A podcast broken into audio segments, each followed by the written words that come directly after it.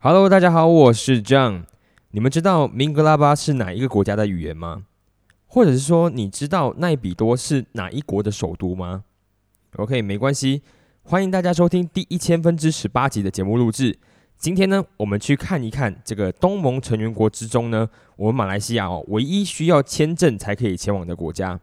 OK， 大家准备好了吗 ？Welcome to my show， 我们一起去一趟缅甸吧。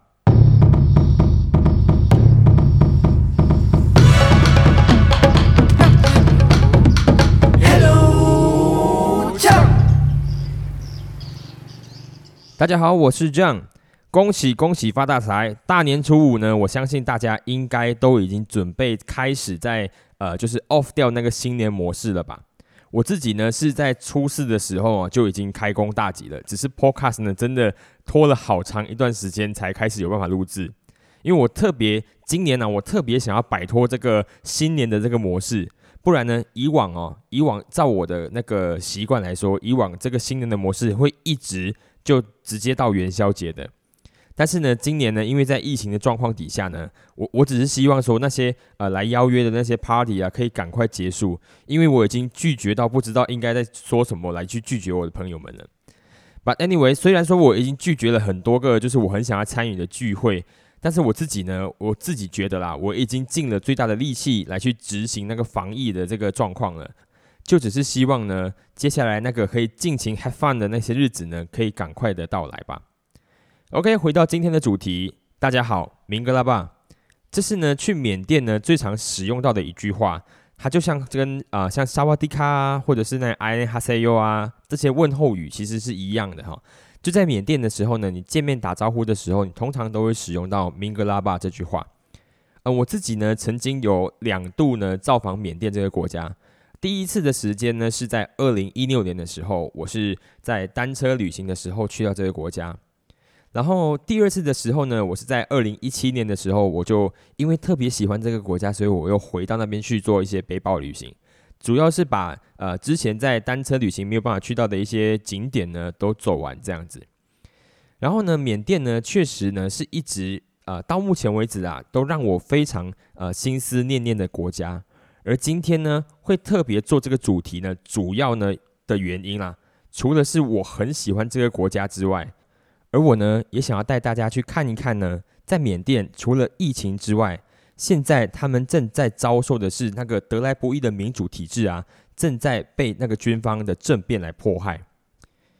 因为在过去的这几天中呢，其实我在呃 Clubhouse 上面呢，都可以听到蛮多关于缅甸的这个讨论，有很多像是驻地的记者啊，他会分析那边当地的局势啊，或者是他的所闻的一些分享，也有一些在研究东南亚局势的一些专家，然后他也会参与讨论。而且呢，其中更是有一批缅甸人哦，就是还在缅甸生活的缅甸人，上到 Clubhouse 中呢，亲自的去分享，还有向呃各界去求援这样子。所以呢，我就可以很就近的去呃感受到那一股就是缅甸人民现在他们目前身处在的一个困境里头，尤其是哈、哦，因为他们呃在 Clubhouse 里面呢，我们会定一个时间嘛，就是我们都会在呃马来西亚时间大概晚上九点吧，好像是没有错的话，因为那个时间呢刚好在缅甸呢是他们全国会约定在八点的时候哦，就会在自己的家里啊，在阳台上啊，还有或者在各自地方啊敲打一些杯碗瓢盆，然后向用这个动作呢去向那个政这个呃军政府呢去表达那个政变，他们是非常的不满的。然后呢，因为我在 Clubhouse 的时候，就是透过那个手机去听到这个声音嘛，然后那个力量其实是它的 impact 是很大的，让我在就是马来西亚这一边呢，也可以感受到说那边的人民其实其实现在是非常的愤怒于那些就是呃军事政变这件事情，所以呢，我就觉得说我必须要，我也一定要呢，就做一集节目呢，来好好的介绍一下关于缅甸，还有去说明一下这个缅甸它目前遇到的一些困境。我相信呢，所有马来西亚人都知道，我们的国家呢是一个非常仰赖外国劳动力的国家，对不对？因为无论各行各业啊，我们对外劳的需求都是非常高的。那工作啊，像是轻到那种像是餐厅的服务生，我们会使用到外劳；然后繁重到像是呃建筑工地啊这样的地方，我们也会使用到外劳。尤其是呢，我在缅甸啊，我在越南啊，我在台湾啊，都曾经哦有看过像是当地的女性啊，参与到建筑工程啊，或者是道路维修的这样的工作当中时候，我就会更深刻的感受到说，原来马来西亚对呃外国劳工的这个需求，它的量是非常大的。我们很多的工作呢，无论是轻啊，或者是粗重啊，都很需要外国的那个外劳人口。然后本国的男生哦，除了很少参与到建筑工作的这个人数很少之外呢，其实我们更不要说是女性了。所以简单的查了一下整个移民局的资料哦，我们马来西亚呢，目前有超过将近六百万的外劳哦。而其中呢，只有大约两百万是属于合法的，就是有签证的。然后在这个两百万之中呢，其实有合法的缅甸劳工呢，就大概占了大概是十五万左右。这个这个数量还没有包含过，就是那些呃罗兴亚人的那些难民哦。所以根据美国的那个难民的移民署公布呢，在二零零八年的世界难民调查之中哦，马来西亚所承担的难民和寻求庇护者呢，约是呃十五万五千七百人。然后其中呢，就有超过将近七万名的那个难民呢，是来自于缅甸的。所以虽然说，呃，马来西亚的主要的劳动力的输入国其实不是缅甸，但是我们这边的那个缅甸人的人数啊，也足够多到其实我们很容易在身边就遇到，呃，或者是你曾经见过就是缅甸人这样子。所以呢，我觉得啦，基于一个东协的成员国的成这个伙伴也好啊。或者是基于这个缅甸为马来西亚其实提供过很多很多的那个劳动力也好啊，就是或者是基于这个对你世界议题的关心都好，我们其实应该要大略了解这个国家还有他们的人民现在正在发生什么样的事情的。所以呢，我今天会透过两个部分呢来向大家去介绍缅甸这个国家。首先第一个部分呢，就是会和大家简述一下呃，目前呃缅甸这个国家究竟是一个怎样子的国家，以及在这些日子下来呢，我收集到的有些关于政变的呃状况啊，还有他们最近的人民的近况还有发展，来向大家去说明，然后让大家了解这样子。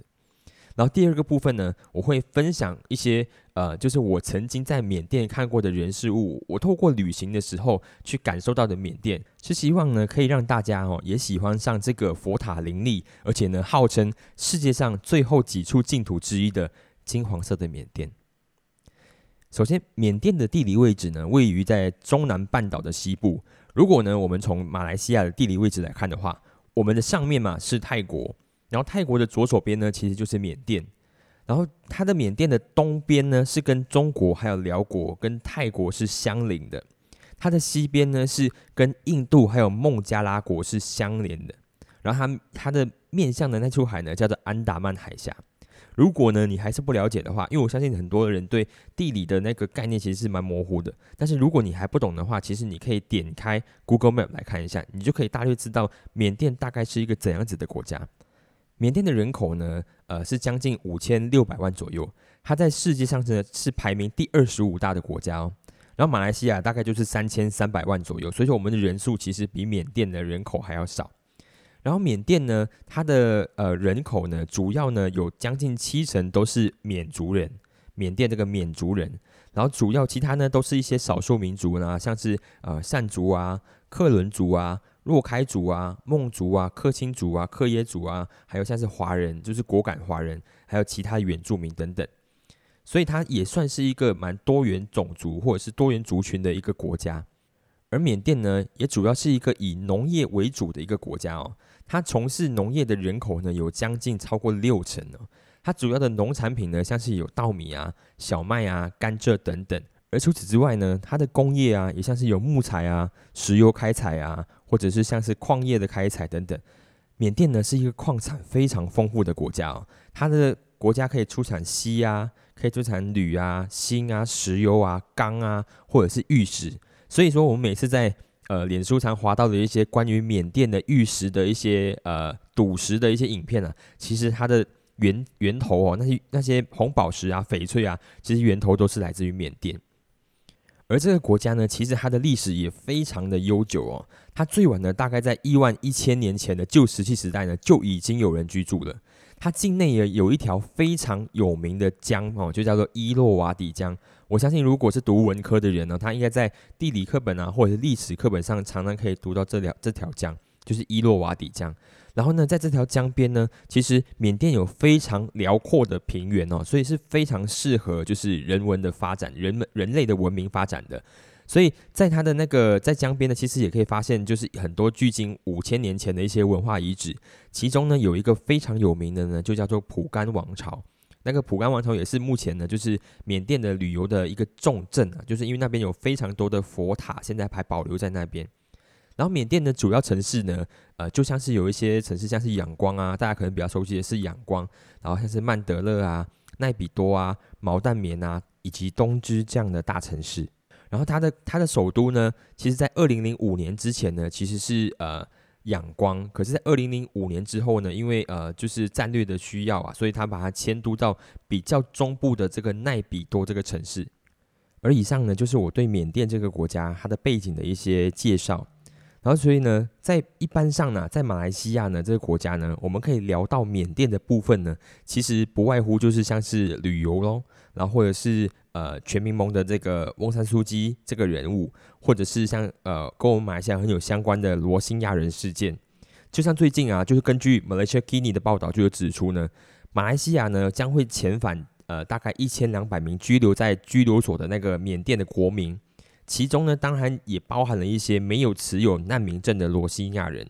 然后这件事情呢，遣返的这件事情呢，在网络上其实吵得很热很热络啦。主要是说，有人认为呢，如果目前你遣返那些难民、遣返那些罗兴亚人的话呢，他们可能会遭受到那个政治的迫害。当然，这个也是一个呃历史呃历史故事啦。当然，如果有大家有兴趣的话，可以去找找看罗兴亚人跟呃军政府跟当地佛教徒之间的关系。当然呢，就是有人在帮他们去呃暂缓遣返这件事情，也有人会说，赶快把他们送回去啦，他们的破坏关我们什么事？就马来西亚人会有人这样表态啦，就是说这些罗兴亚人被迫害关我们有什么事情？当你听到这样的言论的时候啊，你其实心里就很清楚的，会讲出这样言论的人啊，他当初哦在马来西亚反对选举舞弊的时候啊，我们不是都有签署过什么白宫的联署书吗？这样子的文件，这群人一定都有去签署过这样的东西，然后才来这边说啊，别人国家的事情，然后不管我的事。可是自己国家有事情的时候，就拼命向国外去寻求援助。这样的心态其实是我觉得很很不对的，但是在马来西亚真的是呃见惯不怪的啦哈。其实 ，OK， 那简单了解了一下呃缅甸的整个背景之后呢，我们来大略的解释一次这次政变的一个始末。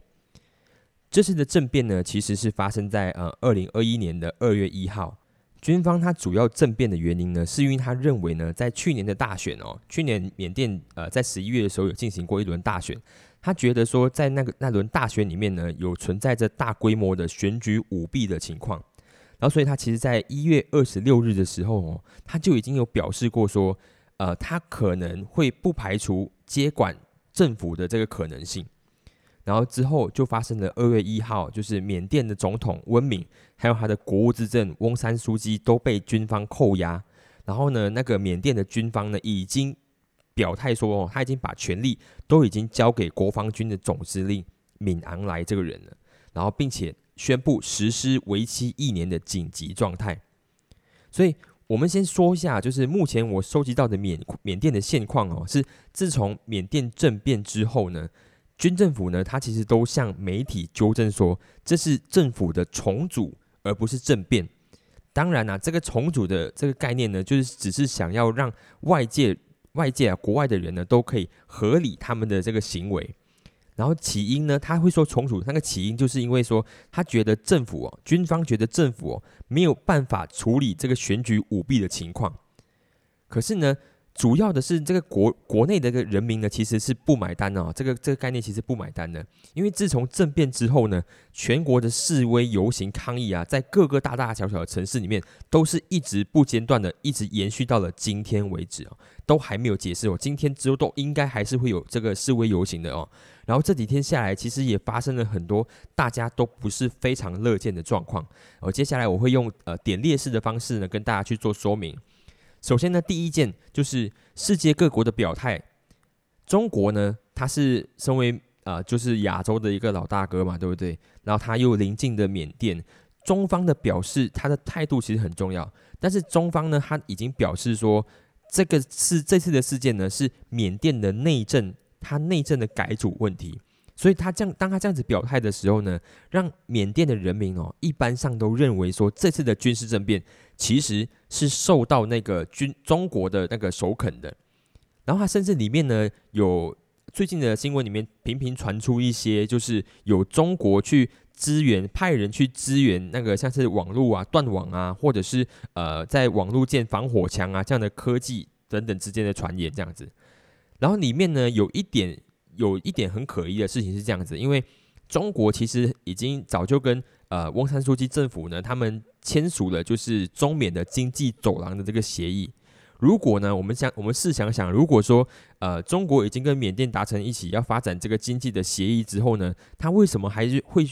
会呃就是首肯这个政变来导导致这个缅甸动荡？因为你国家一动荡，你的利益肯定受损嘛，所以为什么我们会？觉得说中国他是有在支持这次的军事政变呢，反正呃我也不知道究竟到底有没有，可是缅甸的一般人民呢都普遍这么认为，所以呃主要是因为中国的表态的问题啦，所以才导致说呃缅甸人会现在这个时候啊，其实非常的讨厌中共政府哦。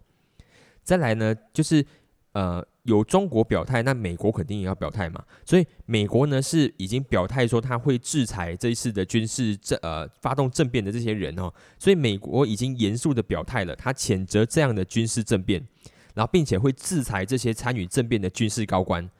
呃，反正我是不知道呢，目前这样的制裁呢对缅甸到底有没有实际上的帮助？可是呢，据我的经验呐、啊，到目前为止呢，我真的还没有看过有任何就是美国就是实施制裁之后的人有受到任何的就是呃对待或怎样啦。我也不知道那制裁的特别效果是怎么样。我只是认为啦，这两个大国之间哦，对缅甸的态度哦，我们是可以察觉出来说，缅甸这个国家它的它产生出的利益啊，虽然说对这两个大国都不算太大。但是呢，因为它主要还是对国际间的一个分量的一个较劲嘛，所以呃，他们的表态啊，他们之间的那种较劲的意味啊，其实是很浓厚的。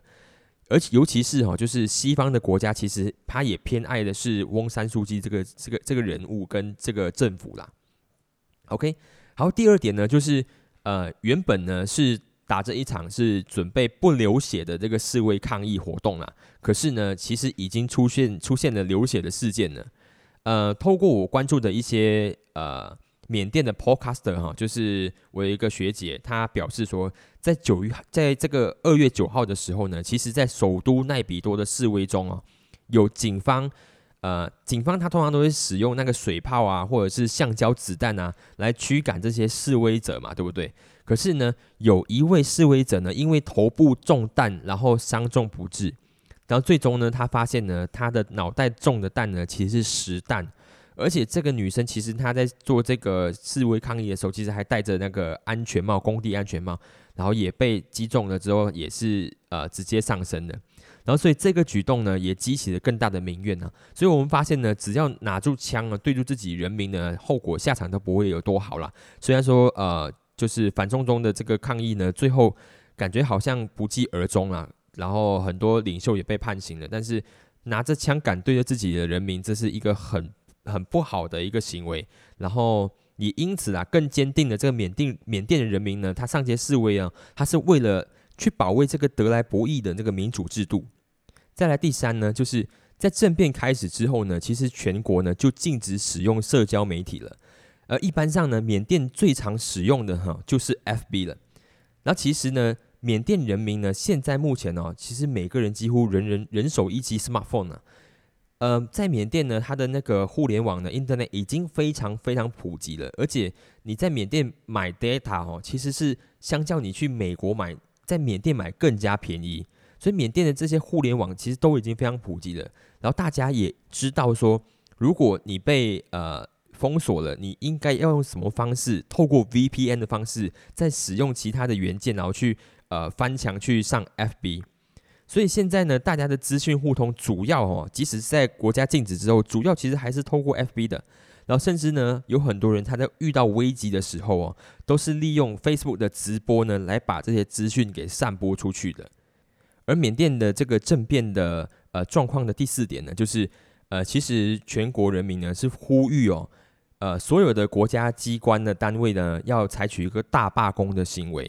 这个大罢工的行为呢，其实就是希望透过罢工呢来瘫痪这个军政府的操作，然后呃让军政府没有这么容易去呃接管跟继续实行那些政策之类的。而且呢，他们也更加希望去瘫痪缅甸的这个银行啊，或者是金融体系，因为他们觉得说，只要断掉这些呃钱的流向啊，其实军政府它的金源就会受到威胁，然后它就会呃可能 maybe 他就会想要放弃这次的政变之类的。好，接下来呢就是呃第五点，第五点就是目前呢因为在实施的是紧急状态嘛，所以缅甸的晚上是有宵禁的。然后这个紧急状态呢，我相信马来西亚的人民应该都了解嘛，因为我们其实比缅甸更早之前就在实行紧急状态了，因为我们在呃慕尤丁政府的这个带领之下，也走向了就是很多人都参与了我们马来西亚的一次紧急状态之下。然后缅甸的紧急状态呢，它是用在了军事政变的，可是在马来西亚呢，这个紧急状态我们用起来其实有类似异曲同工之妙啦，就是呃，马来西亚呢的紧急状态呢，美其名是为了要控制这个疫情嘛，因为大家都知道。可是呢，人家更了解的是呢，呃，慕尤丁政府他他颁布的这个紧急状态呢，其实是为了巩固自己的政权嘛。然后我们说回去缅甸哦，所以全国人民呢就会在呃这个紧急状态之下，我们就知道嘛，这个紧急状态就是为了要搞政变嘛，所以所有的人哦都会在缅甸的晚上宵禁不能出门的时间呢，在晚上八点的时候哦，在自己的家自己阳台上面呢敲打一些杯碗瓢盆，或者是按自己的呃摩托车的喇叭、汽车喇叭之类的，然后发出声响，用这个声响呢来表达对这个政府这个政变的这个不满。然后这个这种做法呢，其实有点类似啦，在去年的时候，疫情非常就是紧张的时候啊，法国在晚上的时间呢、哦，都会呃在家呢，人民都会自主的，就是鼓掌，用掌声呢来去呃感谢、感恩那个前线的这些医护人员。只是呢，目前呢，缅甸套用这样的做法呢，只是在对这个政策、对这个政变的一种鄙视啦。所以呃。当然，还除了这些这这个状况之外呢，其实晚上的时间呢，宵禁晚上时间呢，也传出说哈、哦，警方会来悄悄逮捕那些呃参与罢工的一些公务员，然后大家呢，其实邻里呢都会设法去保护那些已经在黑名单上面的人员。然后黑名单上面的人员呢，主要的人是像是有呃医院的院长啊，或者是老师啊等等这样的这样的一些一些呃主要机关的一些特别人士啦，这样子。然后第六点呢，则是呃，他们身穿的衣服，就示威抗议者身穿的衣服，有示威抗议者呢是穿红色的衣服，也有一些示威抗议者呢是穿黑色的衣服。所以在示威群众里面呢，你看着他们穿着不同的衣服呢，其实他们有不同的主张的。首先呢，穿着红色衣服的呃示威者呢，他其实是呃代表是支持缅甸这个 N D L， 就是全民盟的这个支持者。他们是希望可以支持全民盟跟翁山苏姬的，以这个目标为出发的。然后穿着黑色的示威者呢，其实他们的表示说，他们不支持任何一个政党或者是特定人士。然后他们的示威呢，其实最终的目的是为了守护缅甸的这个民主大选。然后他们要请军方去尊重这个大选的结果，还有缅甸的民主。以上呢就是目前啊，呃，缅甸政变的这个状况。这些呢都是我最近在参与了一些在 Clubhouse 上面的呃各个方面对缅甸政变的讨论，然后我在上面呢都有参与他们的一些房间。那一般上呢，大家普遍的认为说，缅甸的政变呢，它其中的原因呢，当然它其中的原因一定不是因为选举舞弊嘛 ，OK？ 呃，基于这点呢，大家其实应该要先了解的是哦，关于缅甸的议会制度。缅甸的议会呢是由呃分为两院嘛，上院的民族院它有总共有两百二十四席，然后还是下院呢是人民院，总共有四百四十席。然后它当中讲组成，大家可能不用太真的知道，但是你要知道是呃这个六百多席的席次里面呢，在缅甸的宪法中其实是有表明的哦，就是议席中的四分之一呢是要保障给军方的。所以呢，在一个这个国家的议会制度呢有这种固打制啊，有夸德的这种制度的情况下、哦、你会相信说其中的那个 受, 受贿者呢，他会觉得说这次的选举是舞弊的吗？他其实根本不需要参加选举啊，他自动有拥有选举的四分之一席位哦。所以一般上啊，普遍的认为就是这样子的，是呃缅甸的这个国防军总司令哦，所以大家应该知道，就是这个呃敏昂莱嘛，这个敏昂莱这个人物啊，他其实呢在呃明年或后年，其实他就已经准备要从军中卸任了。然后他他的背后、哦、有其实背负了很庞大的利益关系，他的家族生意啊、军人的利益啊等等之类的，他这些关系他其实都需要去维护的。然后缅昂莱呢，这个将军呢，其实他目前迫切的、哦、是希望说可以从军队退役之后、哦、直接跳入政坛。可是他这次上届大选的那个呃成绩也不尽理想，所以他没有办法就是可以当上呃就是像总统啊这样的位置。所以他、呃、之前就有传出说，他其实已经跟翁山书记这个政府呢谈妥，要去谈一些自己在卸任之后、哦、不会被清算的一些条件呢，因为他们担心自己卸任之后，在没有军方的那个袒护之后，可能会被呃国家的这个政府呢去清算。所以当时看起来呢，这个谈判其实是没有谈拢的，所以他们才会选择在这个时机点，在呃所有国家呢都在面对疫情在抗疫的时候啊，可能对社会关注度可能比较低的时候啊，采取这种政变这个这个很激烈的手段。其实呢，当我在看待这些国际的社会事件的时候呢，其实我会一直把它套用回来马来西亚的状况。其实我觉得这样的状况、哦、在马来西亚也是有一点雷同，我不知道呃听众们有没有这样的想法、哦、就是呃当我们去年那时候哎、呃、不是去年，在我们上届大选、哦、在呃确定就是西蒙胜选之后，呃巫统的主席那时候党主席纳吉嘛，在被控告之后、哦、也是有很多传言说，就是呃我们现在的这个巫统主席也有跟西蒙政府在谈条件，以免呢自己在呃之后的审判中呢遭遇清算嘛。然后后来就因为很多事情谈不拢嘛，就是有些人等着要去坐牢等等之类的，所以既然谈不拢，那我就推翻你。所以那个状况也是有点类似，感觉上就是为什么会最终促成马来西亚的这个喜来登政变，感觉上也是有一些利益在谈妥的情况下谈不拢，所以才会呃导致我们马来西亚也会出现一场政变。当然这只是我的猜测啦，反正总而言之呢，呃这些简单的说明了目前的缅甸的局势啊，所以如果大家是有想要或者是有兴趣想要跟进去更了解的话，我觉得你们可以去先搞懂一些很常出现在呃缅甸政变的这个事件里面的人物或者事件，比如说呃翁山将军这个人物，翁山将军这个人物其实是翁山书记他的爸爸，也是缅甸的国父。然后当时候他是如何争向英国争取就是呃缅甸独立的，之后再怎么样去摆脱日军的，他这个之间的关系大家可以去了解一下。然后再来是就是翁山书记本人呢，他在他这一个这一号人物，因为他拿他是拿过诺贝尔就是和平奖的得主，然后那时候在呃缅甸其实大家都把他当成是女神一样去就是去呃敬拜，然后去尊敬啦。然后他呃在面对罗兴亚人的事件的时候，其实他的态度又是怎么样，大家也可以去了解一下。呃再来呢就是呃，他的那个政党就是全民盟，全民盟就是 N D L N D L 这个代号，所以大家可能很多时候会看到呃示游呃示威游行的那个队伍里面会写着 N D L 这样的一个符号，其实都会表示的是呃全民盟这样子。然后还有的最重要一个人物就是这次政变的领袖，就是敏昂莱这个将军。而其他一些类似的事件呢，像是二零一五年的缅甸的全国大选，或者是他们八八年的一个学运之类的这样的事件，也是非常值得大家去了解跟关注的。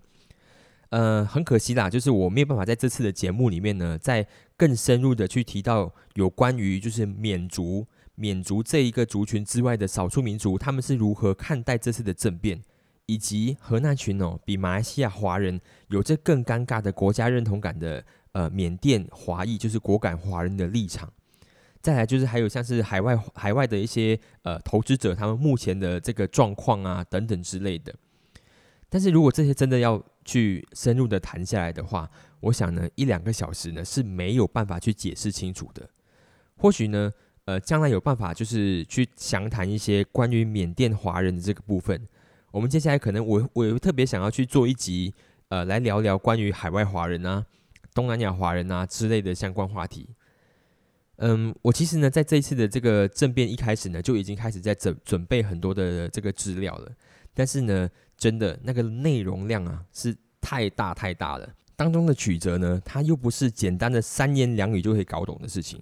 而且呢，目前啊，示威的那些主要资讯呢，都是用缅语来去表达的，所以必须要花更多的时间才可以去收集得到。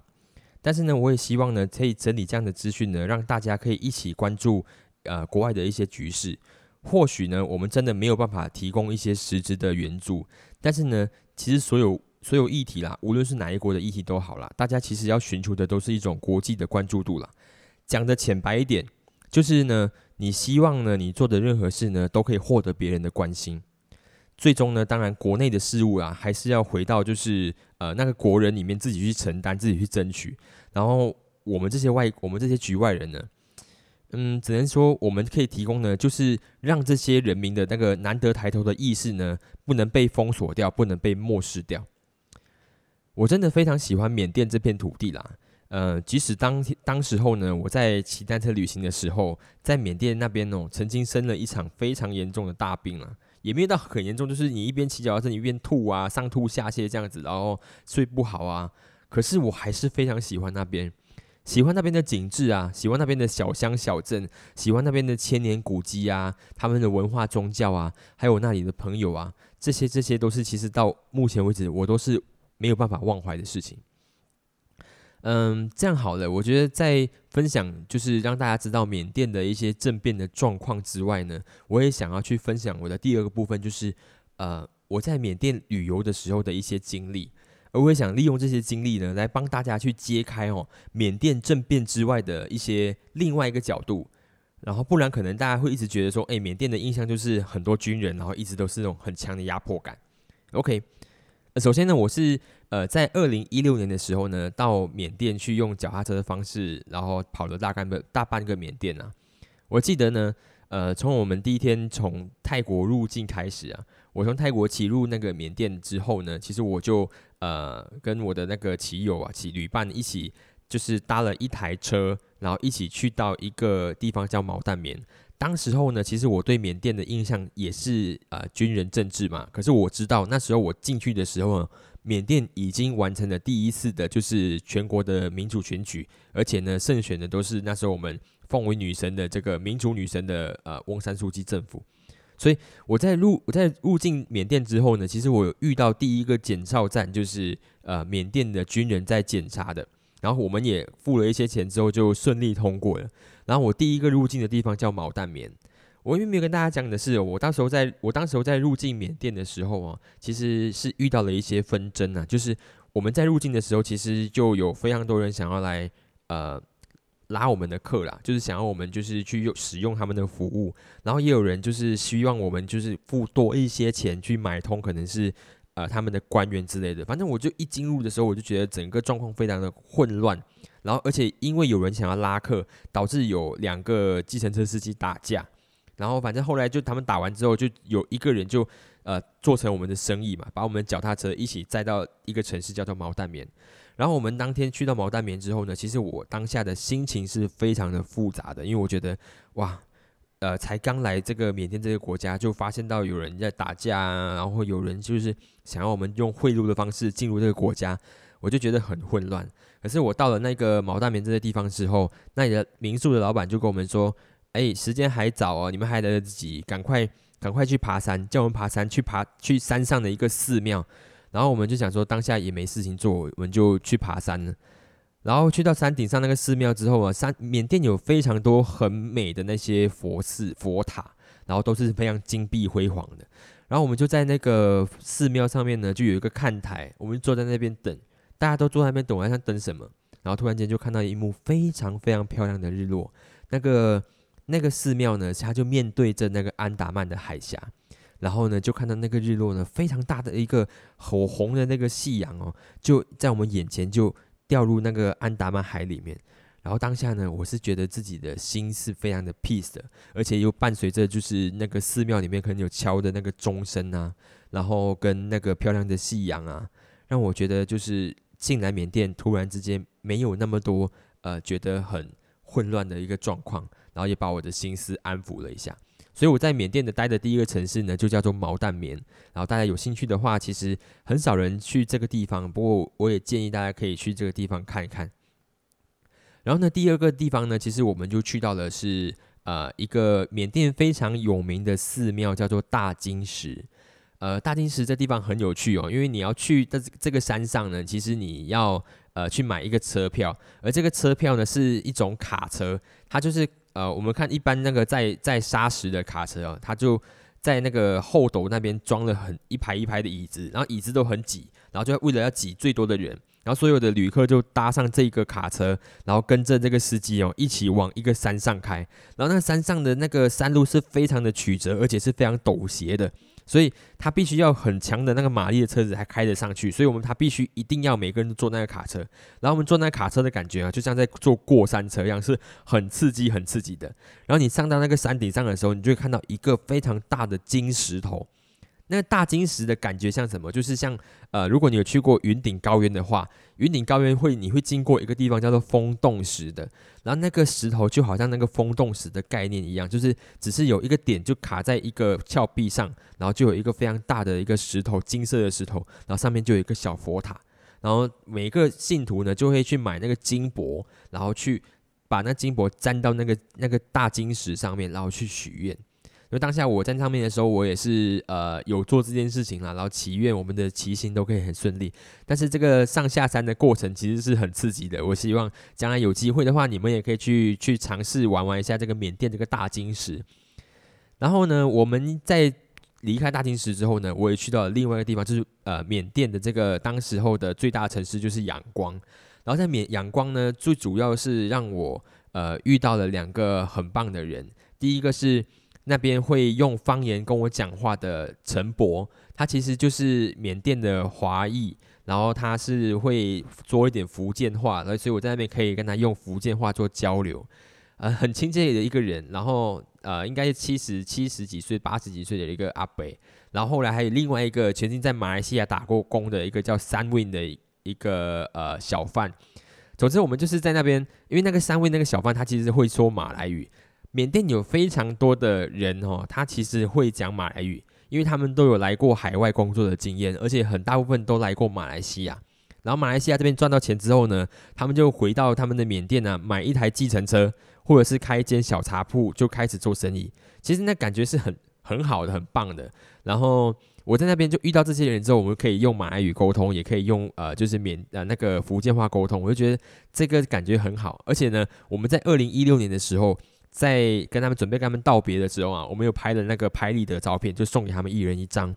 然后后来我们二零一七年呢，在回去背包的时候呢，遇到他们，他们除了没有忘记我们之外啊，他们还随身携带那时候呃我们拍给他们的那个拍立得，那感觉很 touch， 就感觉像你真的在那个地方哦，去结交了一个呃你从来没有想过会认识到的朋友。而且那时候陈伯那个那个陈阿北哦，他他。的那个拍立得的照片呢，还一直放在他的那个左胸口的口袋里面。因为那当时我们第二次见面的时候，他想要请我们喝茶，所以他们准备他准备付钱的时候，他拿出一个装装那个钱的袋子，里面就是装着我们的那个拍立得。所以我感觉就很好，感觉就是觉得他真的把我们放在心上的样子。